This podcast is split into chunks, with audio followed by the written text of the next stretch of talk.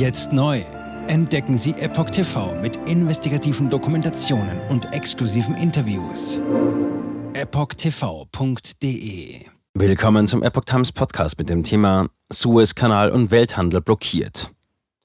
Warnung vor Mehrfrontenkrieg. USA gründen multinationale Allianz zum Schutz von Schiffen. Ein Artikel von Epoch Times vom 19. Dezember 2023. Der Gaza-Krieg zieht immer größere Kreise. Eine neue Militärallianz soll Angriffe von Houthi-Rebellen auf Schiffe abwehren. Derweil spitzt sich die Lage an Israels Grenze zum Libanon zu. Der Überblick. Vor dem Hintergrund des Gaza-Krieges und zunehmender Angriffe auf Handelsschiffe im Roten Meer beschloss US-Verteidigungsminister Lloyd Austin die Bildung der Operation Prosperity Guardian, Austin erklärte, durch den Einsatz sollten die Freiheit der Seefahrt für alle Länder gesichert und regionale Sicherheit und regionaler Wohlstand gestärkt werden. Der Pentagon-Chef hatte zuvor bei einem Besuch in Israel gewarnt, Zitat, die Unterstützung der Houthi-Angriffe auf Handelsschiffe durch den Iran muss aufhören. Zitat Ende. Die militärische Sicherheitsallianz soll Handelsschiffe besser vor Angriffen der von Israels Erzfeind Iran unterstützten Houthi-Rebellen schützen, teilte das US-Verteidigungsministerium mit.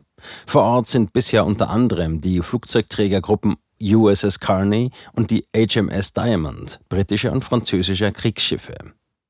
Deutschland prüft nach Angaben von Verteidigungsminister Boris Pistorius eine Anfrage zur Beteiligung. An der neuen Sicherheitsinitiative beteiligen sich laut dem US-Verteidigungsministerium in Washington mehrere Länder, darunter das Vereinigte Königreich, Bahrain, Kanada, Frankreich, Italien, die Niederlande, Norwegen, die Seychellen und Spanien. Derweil setzt Israel den Krieg gegen die Hamas in Gaza fort, während sich zugleich auch die Lage an seiner Grenze zum Libanon verschärft. Containerreedereien stellten Fahrten ein. Die Houthi-Rebellen im Jemen greifen Israel seit Ausbruch des Gaza-Krieges mit Drohnen und Raketen an und attackieren Schiffe im Roten Meer, um sie an einer Durchfahrt in Richtung Israel zu hindern. Für die Angriffe wurden bisher Drohnen und ballistische Antischiffsraketen mit einer Reichweite bis zu 800 Kilometern verwendet. Vier der fünf größten Containerschiffreedereien der Welt, CMA, CGM, Hapag-Lloyd, Maersk und MSC, die für 53 Prozent des weltweiten Containerhandels stehen, stellten ihre Fahrten im Roten Meer ein. Schüttgutfrachter und Tanker dürften folgen. Am 18.12. kündigte der britische Ölkonzern BP an, aufgrund der wiederholten Angriffe alle Fahrten durch das Rote Meer einzustellen. Betroffen ist die Meerenge Bab al-Mandab zwischen Afrika und der arabischen Halbinsel, die in den Suezkanal führt. Normalerweise schippern hier rund 12 Prozent des Welthandels, 30 Prozent des globalen Containerverkehrs und ein Drittel des verschifften Erdöls. Neue Angriffe auf Frachter und ein Tankschiff. Nach Angaben des US-Militärs kam es gestern erneut zu Angriffen der Houthi-Rebellen auf zwei Schiffe im südlichen Roten Meer. Das Tankschiff Swan Atlantic sei am Montag von einer Drohne und einer Rakete angegriffen worden, die aus einem von den Houthis kontrollierten Gebiet im Jemen abgeschossen worden sei. Der Frachter MV Clara habe von einer Explosion im Wasser in seiner Nähe berichtet. Bei keinem der Vorfälle gab es Meldungen zu Verletzten. Auch ein Containerfrachter der deutschen Reederei Hapag-Lloyd wurde attackiert. US-Verteidigungsminister Lloyd Austin, der sich derzeit in der Region aufhält, teilte mit, es handele sich um eine internationale Herausforderung, die gemeinsames Vorgehen erforderte.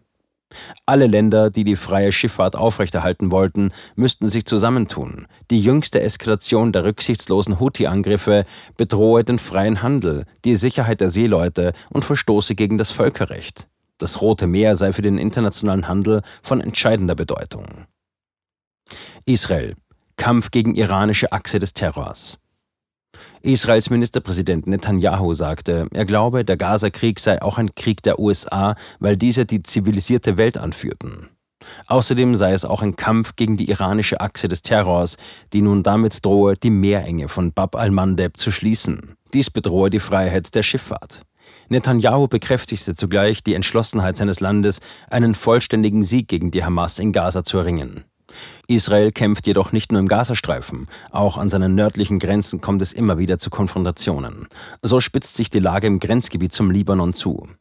Israels Militär warnte die dortige Hisbollah-Miliz vor einer Verschärfung der Kämpfe. Zitat: Wir sind heute näher an einen Krieg als gestern, sagte Militärsprecher Jonathan Conricus am Montag und warf der Hisbollah eine stetige, systematische Eskalation entlang der Grenze vor.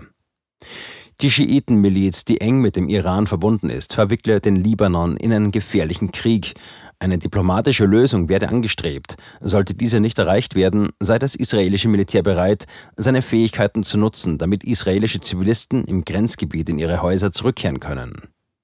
Den Angaben nach wurden in den vergangenen Monaten rund 80.000 israelische Zivilisten aufgrund der Kämpfe im Norden evakuiert. Auch aus Syrien gab es laut dem Militär erneut Raketenangriffe auf Israel. In Reaktion darauf griff Israel Stellungen in Syrien an. Warnung vor Mehrfrontenkrieg. Auch der israelische Oppositionschef Jair Lapid warnte vor einer möglichen Ausweitung des Krieges zwischen Israel und der radikal-islamischen Hamas auf weitere Regionen. Es gebe mehrere Kräfte, die Israel in einen Mehrfrontenkrieg hineinziehen wollten, sagte Lapid am Montag bei einem Besuch in Berlin. Die sensibilisierten Teile der israelischen Gesellschaft bemühten sich zusammen mit den USA und europäischen Ländern, dies zu verhindern. Insbesondere Deutschland nehme dabei eine wichtige Rolle ein. Zitat: Gemeinsam mit unseren Partnern wollen wir sicherstellen, dass der Krieg auf den Gazastreifen beschränkt bleibt, sagte der ehemalige israelische Regierungschef bei einer Veranstaltung der FDP-nahen Friedrich-Naumann-Stiftung. Israel setze alles daran, den Konflikt zu begrenzen. Er könne aber jeden Augenblick explodieren, sagte Lapid mit Blick auf den Norden Israels sowie das besetzte Westjordanland. Neben täglichem Beschuss der pro-iranischen Hisbollah im Libanon gebe es massive Spannungen im Westjordanland, die sowohl von der Hamas als auch von extremistischen jüdischen Siedlern angeheizt würden. Der Hamas sei sehr daran gelegen, das Westjordanland in den Konflikt hineinzuziehen, warnte Lapid. Angesichts der zunehmenden Kritik an Israels Vorgehen im Gazastreifen als Reaktion auf den brutalen Überfall der Hamas am 7. Oktober sagte Lapid, Teil der deutsch-israelischen Freundschaft sei ein offener Dialog. Mit Bundeskanzler Olaf Scholz, SPD und Vizekanzler Robert Habeck, Grüne, habe er bei seinem Besuch offen mögliche Zukunftsszenarien gesprochen. Er selbst kritisiere die israelische Regierung dafür, keine klare Strategie für den Tag danach zu haben. Politische Lösungen gesucht. Lapid, der selbst nicht Teil der israelischen Notstandsregierung ist, betonte, wir brauchen keine Erlaubnis, uns selbst zu verteidigen. Dies ist der Grund, weshalb Israel gegründet wurde. Der Krieg seines Landes gegen die islamistische Hamas werde so lange geführt werden, bis die Hamas zerstört ist und alle Geiseln zurück in ihren Familien sind, führte Labid aus. Und weiter, solange sie nicht zu Hause sind, werden wir ein verwundetes Land sein. Am Montag hätten sich der Chef des israelischen Geheimdienstes Mossad, David Barnea und Katars Regierungschef Scheich Mohammed bin Abdulrahman Al-Thani in Warschau getroffen, um einen möglichen neuen Deal auszuhandeln. Deutschlands fortgesetzte Unterstützung bei den Vermittlungsbemühungen wisse Israel sehr zu schätzen. Langfristig müssten jedoch politische Lösungen auf den Tisch. Die jahrzehntelange Idee der israelischen Linken, ein Stück Papier zu unterschreiben und dann haben wir Frieden mit den Palästinensern, werde so nicht funktionieren, denn die palästinensische Unabhängigkeitsbewegung habe sich nie an die Präsenz von Juden in Israel angepasst, sagte Lapid. Und weiter, was bedeutet From the River to the Sea anderes als ethnische Säuberung von Juden aus dem israelischen Staat? Zitat Ende. Die israelische Rechte hingegen habe ihrerseits darauf gesetzt, den Konflikt für immer zu bewältigen. Diese Sicht sei jedoch am 7. Oktober auf brutale Weise zunichte gemacht worden. Langfristig müsse Israel daher einen intelligenten Weg finden, uns von den Palästinensern zu trennen. Zitat Ende. Dabei seien auch die internationale Gemeinschaft und gemäßigte arabische Staaten gefordert. Mit einer gewissen Beteiligung der palästinensischen Autonomiebehörde könne in dieser Zusammensetzung in Gaza wieder eine Art von Regierungsführung möglich sein. Vor dem Hintergrund einer neuen geopolitischen Achse der Macht forderte Lapid zum Umdenken auf. Mit Russland und dem Iran sei die Welt mit einer Gruppe von Ländern konfrontiert, die aus sehr unterschiedlichen Gründen ein gemeinsames Ziel verfolgen, die Destabilisierung des Nahen Ostens. Die Annahme, den Tiger zu zähmen, also einen Dialog mit Staaten zu führen, die sich dem Bösen verschrieben hätten, habe sich nicht bewährt. USA arbeiten an Geiselfreilassung. Unterdessen arbeitet die US-Regierung an einer neuen Vereinbarung zur Freilassung der Geiseln in den Händen der Hamas im Gazastreifen. Zitat aber ich kann nicht sagen, dass wir an einem Punkt sind, an dem eine weitere Vereinbarung unmittelbar bevorsteht, sagte der Kommunikationsdirektor des Nationalen Sicherheitsrats John Kirby. Ein möglicher Deal solle auch wieder Feuerpausen und humanitäre Hilfe enthalten. Einem Medienbericht nach lotet der Chef des israelischen Geheimdienstes Mossad neue Verhandlungen zur Freilassung der Geiseln aus. Mossad-Chef David Barnea berate mit CIA-Direktor William Burns und dem katarischen Ministerpräsidenten Abdul Rahman Al-Thani in Warschau, meldete die Zeitung Haaretz. Kirby bestätigte die Reise des CIA-Chefs nicht und verwies auf den US-Geheimdienst. Hamas veröffentlicht neues Geiselvideo. Nach israelischen Schätzungen werden derzeit noch mindestens 109 Geiseln im Gazastreifen festgehalten. Die Hamas gebe zudem Leichen mehrerer entführter Menschen nicht heraus. Derweil veröffentlichte die Hamas am Montag ein neues Video von israelischen Geiseln. Auf den Aufnahmen sind drei ältere Männer zu sehen, einer davon spricht auf Hebräisch in die Kamera. Unter welchen Umständen das Video entstanden ist und wann es gedreht wurde, war zunächst unklar. Israelischen Medienberichten zufolge waren die drei Männer aus einem Kibbutz im israelischen Grenzgebiet in den Gazastreifen verschleppt worden. Jetzt sieben Tage den vollen Zugang zu spannenden Diskussionen wie dieser zur Transgender-Ideologie und ihre Folgen sowie vielen anderen heißen Themen sichern. Darunter auch das preisgekrönte Doku-Drama Gender Transformation, die Impfdoku Die verborgene Krise oder den Enthüllungsfilm Der Schattenstaat über die woke ESG-Agenda, die zu einer schönen neuen Welt der sozialen Gerechtigkeit führen soll. EpochTV.de Transgender. Wird als sehr cool dargestellt durch die Medien, durch TikTok, Reddit, Tumblr, Instagram, Facebook, Twitter, durch ihre Spiele in den Filmen. Warum tun sie das alle gleichzeitig?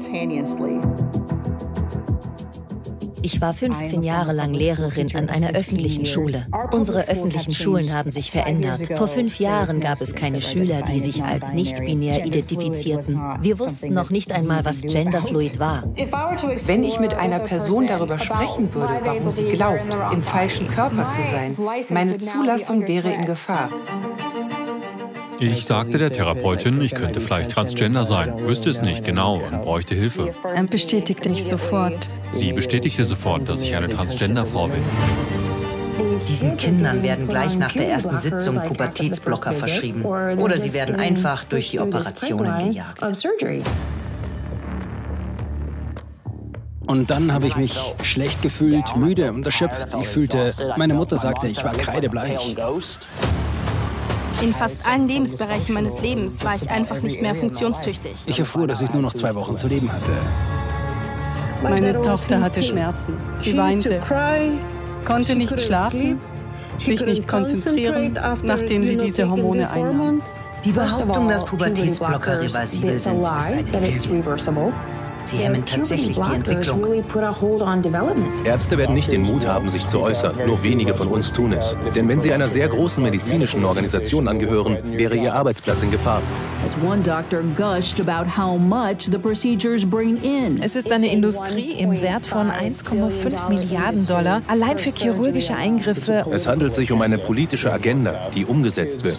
Und Kinder sind hier Versuchspersonen. Wenn man in diesem Land nach etwas suchen will, muss man dem Geld folgen denn es wird einem immer die Wahrheit sagen.